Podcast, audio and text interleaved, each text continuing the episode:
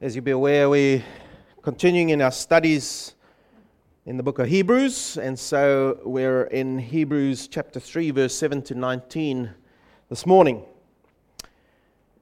So if you could turn there in your Bibles, I'm going to be reading the whole of Hebrews chapter 3, just to put us in the proper context of what the Lord is saying there in His Word. But before we read His Word, let's just ask Him to open our minds to see what He is going to say to us today.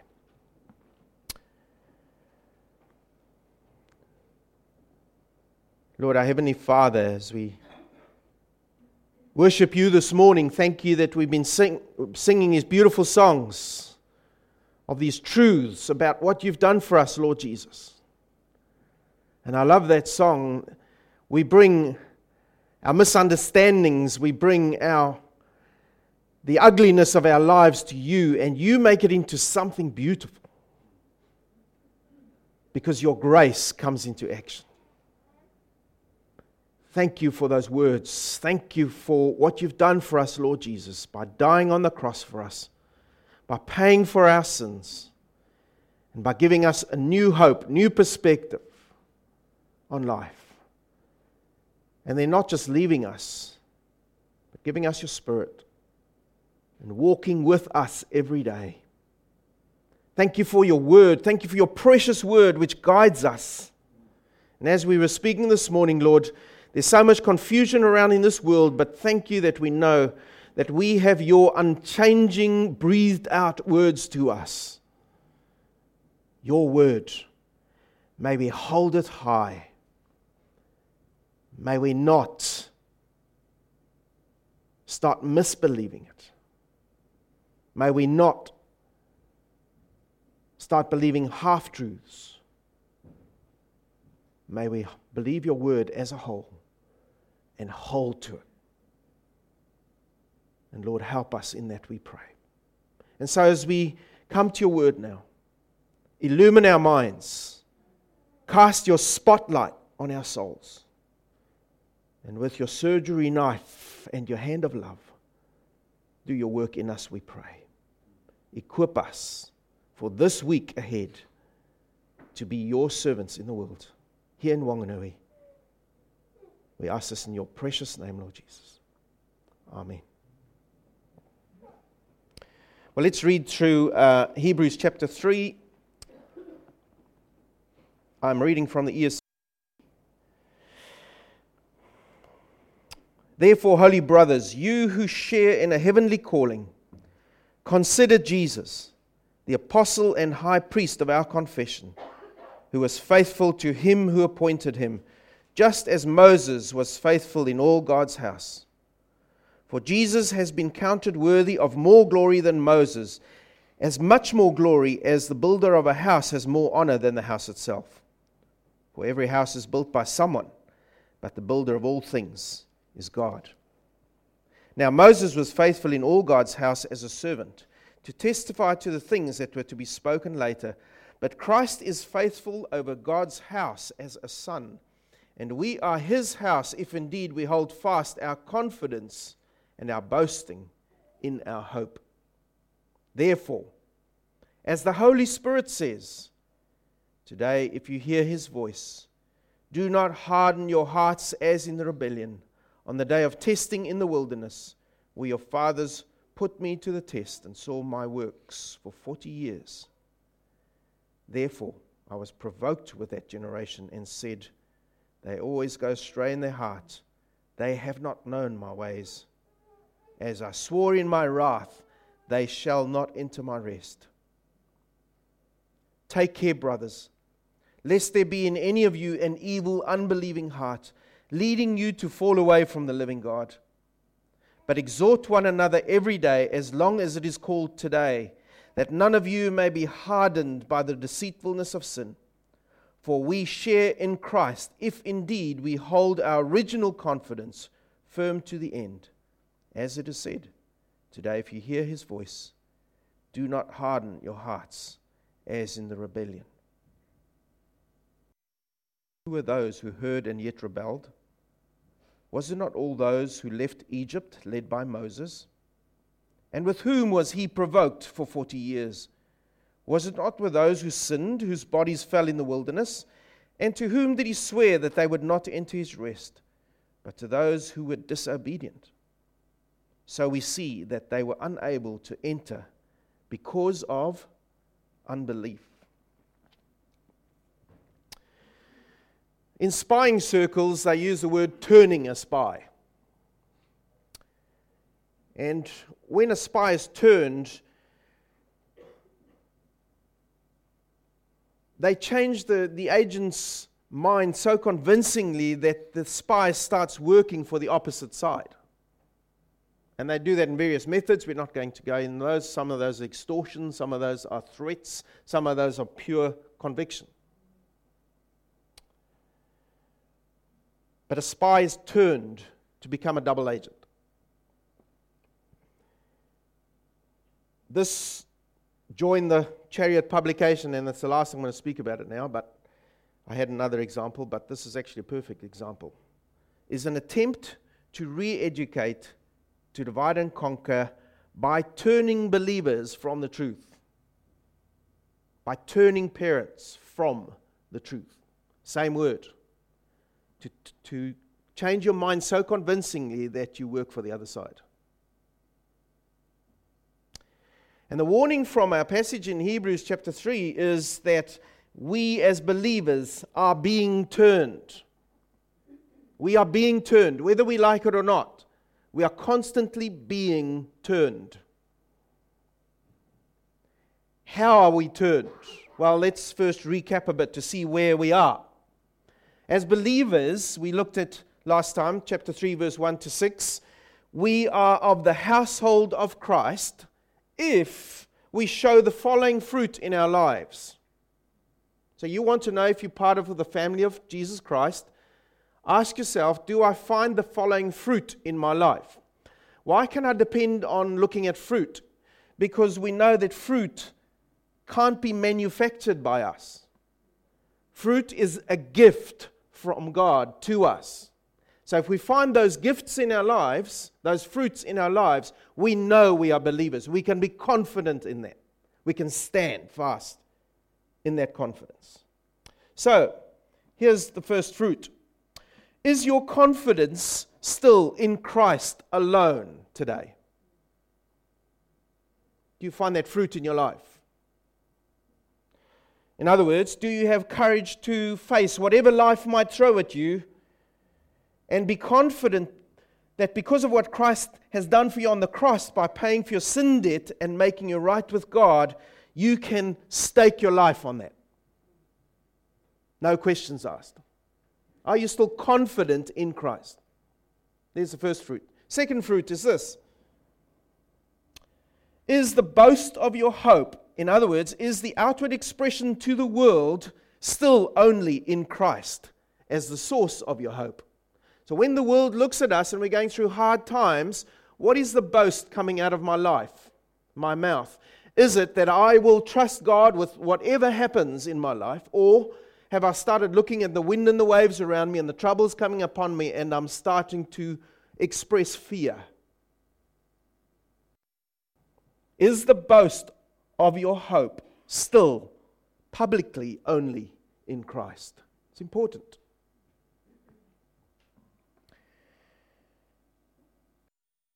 in what we speak about every day, it's seen, it's seen in what we strive for every day, it's seen in what we chase every day with all our time, it's seen in how we are seen to be trusting when life hits. And that's where I fell down this week.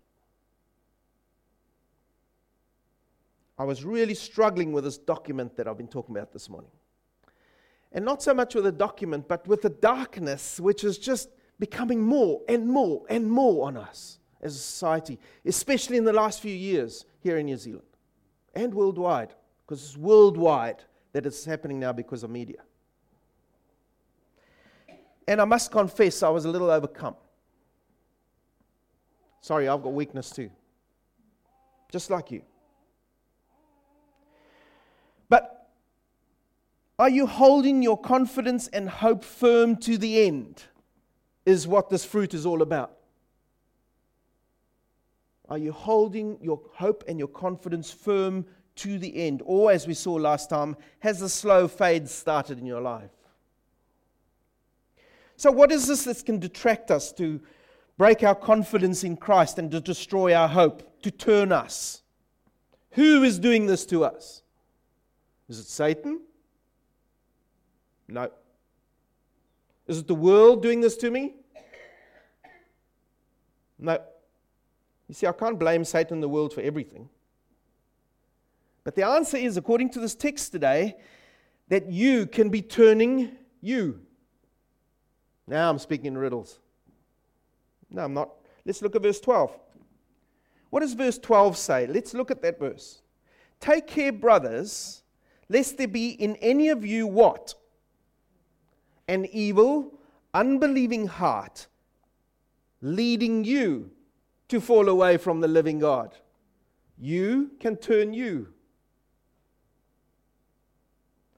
You see, my sin influenced, I'm, I'm speaking to believers here. My sin influenced, unbelieving at times, and doubting heart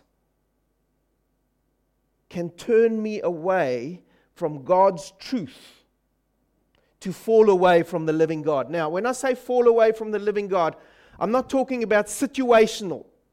I'm not saying you're going to lose your salvation. What I am saying is when you fall away from the living God in this context, you are becoming more and more out of relationship with God.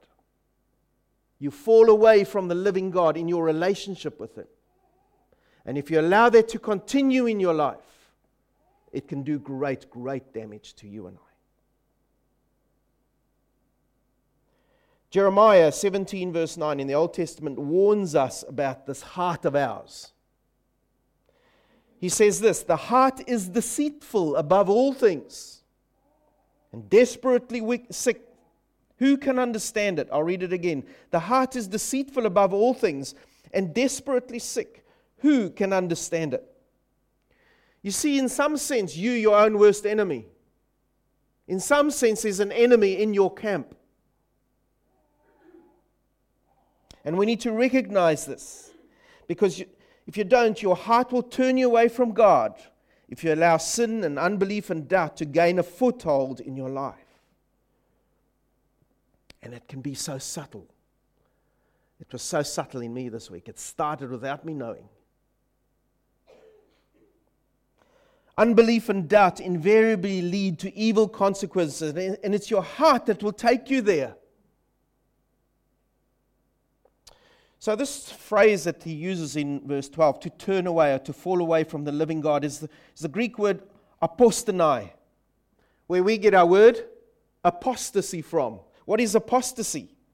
Apostasy is a turning from the truth. That's Satan's original tactic with Adam and Eve, wasn't it? He turned them away from the truth. Did God really say when we turn away and fall away from the living God, it's because we stop believing the truth.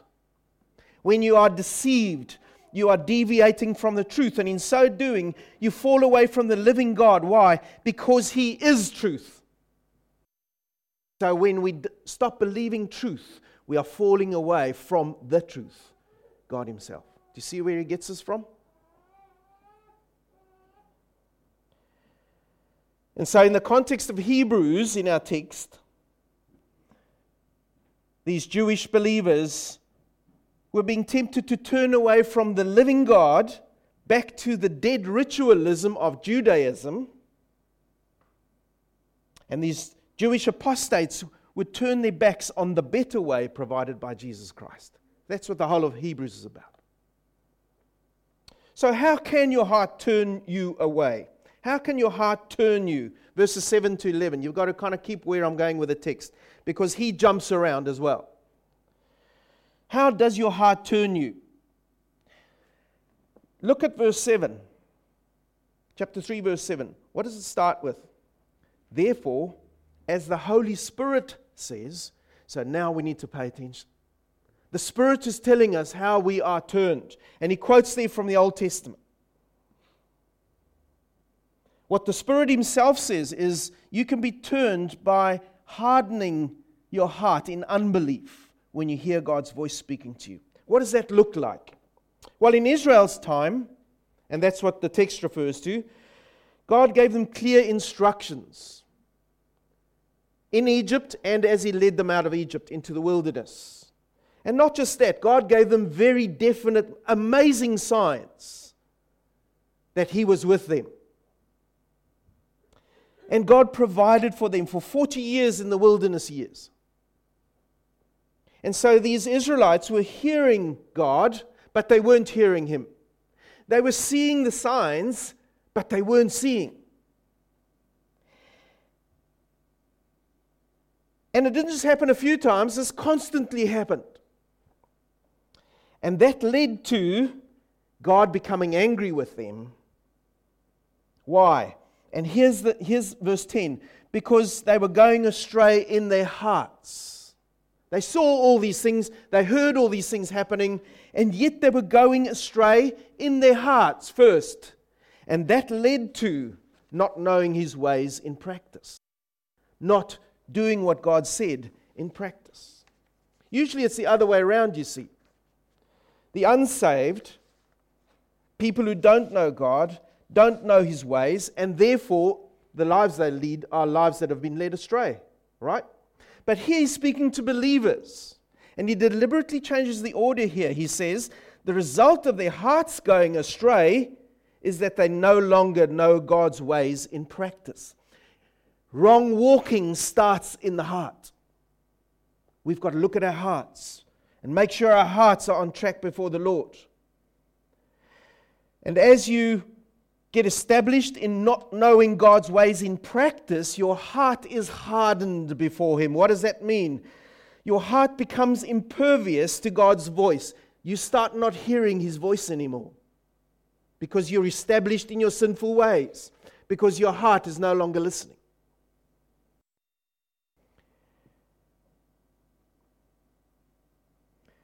And that leads to an increasing ignorance of his ways in practice. The more you live this way, the further you start living away from God. And after a while, you're very far away.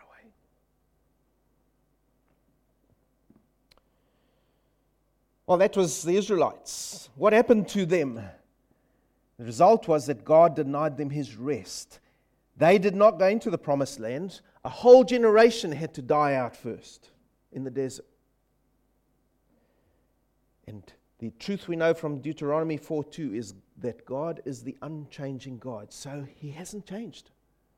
His attitude to sin hasn't changed. And so in 2021, the questions we need to ask ourselves is this How do you react when God, when you hear God speaking to you? Not just in these sermons, but in your daily Bible readings. How do you react to God when He puts those impressions on your mind when you're praying? How do you react to God? When you hear that message on the car radio or see something on TV or hear that podcast and you're challenged by it, how do you react to God? Do you hear Him and do you act on what you've heard? Do you see progressive change when you look at your life and ask the Holy Spirit to show you? Do you see holy living in your life? Or do you not believe Him and do you harden your heart and so start to doubt God? When life gets hard around you? Those are the questions we have to ask. And so he carries on verses 12 and 13. And the urgency comes out of the text now. Listen to God's voice. When? Today. Listen. When you hear his voice, listen. Don't listen to your heart saying, Tomorrow I'll change. Come on. It's not just me. We all do this. I'll change tomorrow. You see, you're in great danger of falling away, of being turned away from the living God. And it happens doubt by doubt, sin by sin. Each is a step, an increment away from the living God. Don't listen to your heart saying, I'll, I'll listen tomorrow. I'll sort out my life with God later. I'll confess my pet sins to Him in a while. Let me just enjoy them for a little while longer. Please be patient with me, God, while I deliberately sin before your face. Those unholy thoughts, those things I watch online or on TV, or I just allow them to come in before my eyes and I don't take action. The greed and wants that come up in my life and I don't do anything with it. I listen to God's voice tomorrow. The text says, No, encourage one another day after day as long as it is still called today. Verse 13. So, what does that mean for us, you and I? It says, encourage one another. That's why we're here today, by the way. We're here to encourage one another. Look around you. Those people around you, they need your encouragement. We're here to encourage each other every day, day after day. Because we're all struggling with the same things. I know when you look at the people next to you, it doesn't look like it, but they are. We are all struggling with the same issue of the heart. We, need, we are here to encourage each other day after day, every day, in other words, as we stand alongside each other in life. And so, those for those believers who are lone ranger Christians who, who think they can just live the Christian life without being a part of other, another body of believers, they're kidding themselves. They are deluded and they are disobedient to Almighty God. We are here to encourage each other day after day as we stand alongside each other in what comes in life our way. As we encourage each other. How long? As long as it is still called today. Now, there's a blessing and a curse in there. It's saying there's a limited time. You see, there's a big picture here. You have time to encourage each other and to get right, your heart right while Christ has not yet returned.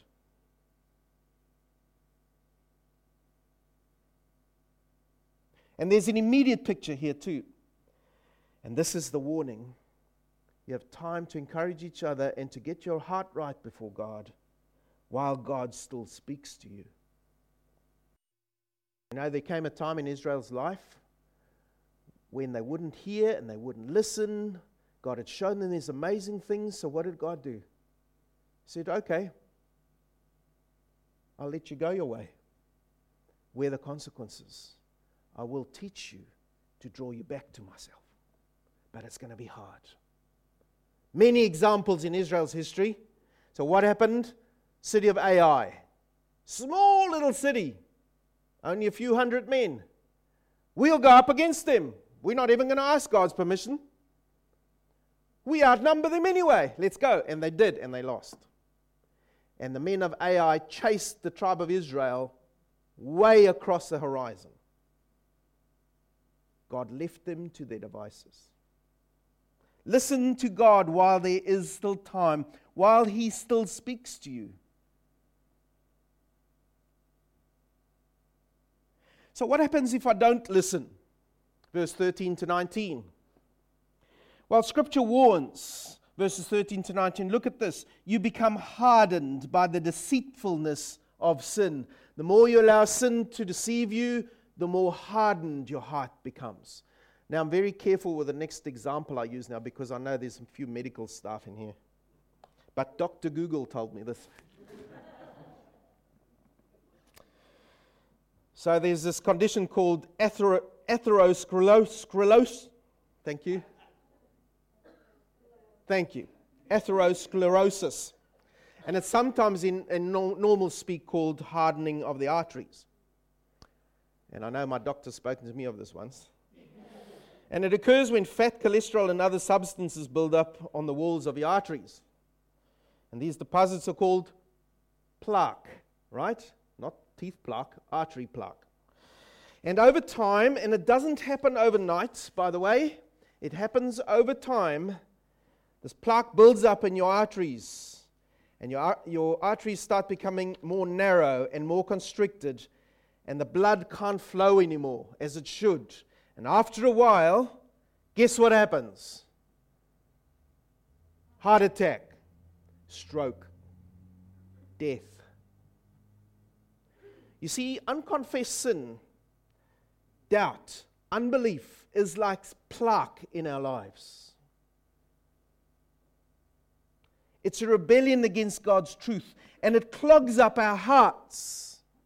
And it affects our everyday lives with God. And after a while, your heart gets hardened, and your ears stop hearing His voice, and you start to fall away from the living God. You're in mortal danger. And as your doctors nag at you every time you go for your, whatever they call those things, not interrogation, it feels like it sometimes. but they warn you over and over. So I'm nagging you now. But I want to allow the Spirit to speak to you rather, because that's much more effective. Don't allow a spiritual plaque to clog up your life to such an extent that when you look again, you're very far away from Almighty God. You won't be the first one. There are many, many believers who've fallen away in this way. There's a second thing that happens to you if you don't turn your heart, uh, if you don't listen to what God's saying to you. You see, what happens is you start to provoke God, as Israel did. Verses 16 to 17, he describes it there. Your rebellion against God as you live in his face, sinning before his face. The Latin term is there, you live in coram deo. You live before the face of God, sinning before his face. And God's not going to just allow that to happen. Why? He's a holy God, he's a just God. Yes, he's a loving God. He loves you, but he's a holy God and he's a just God to the same extent. He can't just allow sin to just carry on working before him. It doesn't go unnoticed. He's not going to make you the exclusion to the rule. He's going to deal with your sin. Why? Because He loves you. But you provoke God to do something about it. And it's really strong. I'll, I'll read you from Isaiah, and I want you, if you can, to turn to Isaiah chapter 65. I'll show you how strong God feels about this. Isaiah chapter 65, verses 1 to 5. Listen to these words. Now, hear the grace of God, but also hear the holy God. Isaiah 65, verse 1. The Lord says, I was ready to respond, but no one asked for help. I was ready to be found, but no one was looking for me. He's speaking about his nation. I said, Here I am, here I am, to a nation that did not call on my name. Man alive, that describes our nation today. All day long I open my arms to a rebellious people, but they follow their own evil paths and their own crooked schemes, hardened hearts. All day long they insult me to my face by worshipping idols in their sacred gardens. They burn incense on pagan altars. Put that into 2021 context. At night, they go out among the graves, worshipping the dead. They eat the flesh of pigs and make stews with other forbidden foods. Yet they say to each other, now look at this. Here's a hardened heart. Yet they say to each other, Don't come too close to me, bro, or you will defile me. I put the bro in, by the way. I am holier than you. What does God say to that? Here's the Holy God. These people are a stench in my nostrils, an acrid smell that never goes away. Now, you want to see the just God? Verse 6. Look, my decree is written out in front of me. And if you know anything about the decrees in the Old Testament, once a king had written a, a decree, it didn't change. That's what he's saying here. My decree is written out. He gave it to his nation of Israel. Ten Commandments, plus what he told them. My decree is written out in front of me. I will not stand silent. I will repay them in full. Yes, I will repay them, both for their own sins and for those of their ancestors, says the Lord. Etc. And he carries on. So, if you don't listen, what are you doing? You are provoking God. God is not inactive in the face of wrongdoing, He actively opposes it. And the most terrifying thing that I can even think of is not you at war with God, but God at war with you. So, what must we do with all this, this passage this morning? Well, you see, Israel missed out on God's rest. And we're going to come to that next time, so I'm just saying that now. They missed out on God's rest by their disobedience. What do we do with this passage this morning? There's still verse 14. What does verse 14 say? For we share in Christ if indeed we hold our original confidence firm to the end. In other words, this text is saying to us, you are to be partakers of Jesus Christ. Now, that word partake is an interesting word. It means the word to eat. It when we use the word the Lord's table, right? We become partakers of Christ. We eat Christ. In the, in the not the literal sense of the word. We eat Christ. We make him a part of us. You see, the proof that Christ is a part of you is, or the proof that you've really been saved is your perseverance. If you've really tasted of Jesus Christ, you will persevere. That's the fruit in your life. If Christ has done a work in you of grace, you will persevere because you are partakers of Christ. Jesus himself said this. He said in John 8:31, "If you abide in my word, then you are truly disciples of mine. And it's that little word abide. If you continue on in, if you camp out in, make it part of your life, my word, then you are truly disciples of mine. How's your life tracking before God Almighty? Are you persevering to the end? Because that's the proof that you are Christ's. You see, there's a difference between possession of Christ and profession of Christ. Anyone can profess Christ, but not everyone possesses Christ. The One is an action of the heart, the other one is words on the lips.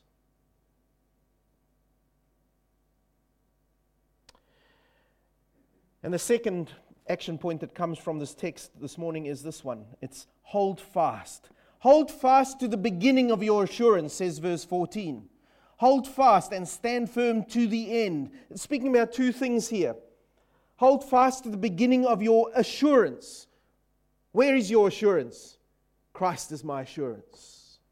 Stand firm to the end. What's that talking about? Perseverance. And because Christ is my assurance, I will persevere. In other words, what this text is saying is it's finish up as you started out. Do you, do you remember coming to the Lord? Do you remember the initial excitement of knowing that Jesus has saved me? And it might have come over a period of time. It doesn't happen to all of us at the same time. But there will come a time when you know Jesus Christ has saved me and it has changed my life. Well, carry on like that to the end, says the text. Stand firm to the end. Finish up as you started in Christ. And so, to these Hebrew believers, the writer to the Hebrews is saying, My dear fellow Jews, look to Christ, your Savior, full of grace, who's willing to forgive you, to lead you through life. Don't look back to where you once were in Judaism and start to yearn back to ritual worship and spiritual lifelessness. Look to Christ, He is the source of your life. And what does He say to us, you and I, in 2021? He's saying to you and I, don't be turned in your hearts. The enemy is closer than you think because you always have your heart in you. Don't be turned. Look to Christ in heart and in practice. Why? Because unbelief will kill you. Look what happened to Adam and Eve through unbelief. Consequences. Take God at His word. Open your ears. Have obedient feet. Partake of Jesus Christ. And when must you do that? Today. Not tomorrow. Today, says the Spirit to you and I. Let's pray.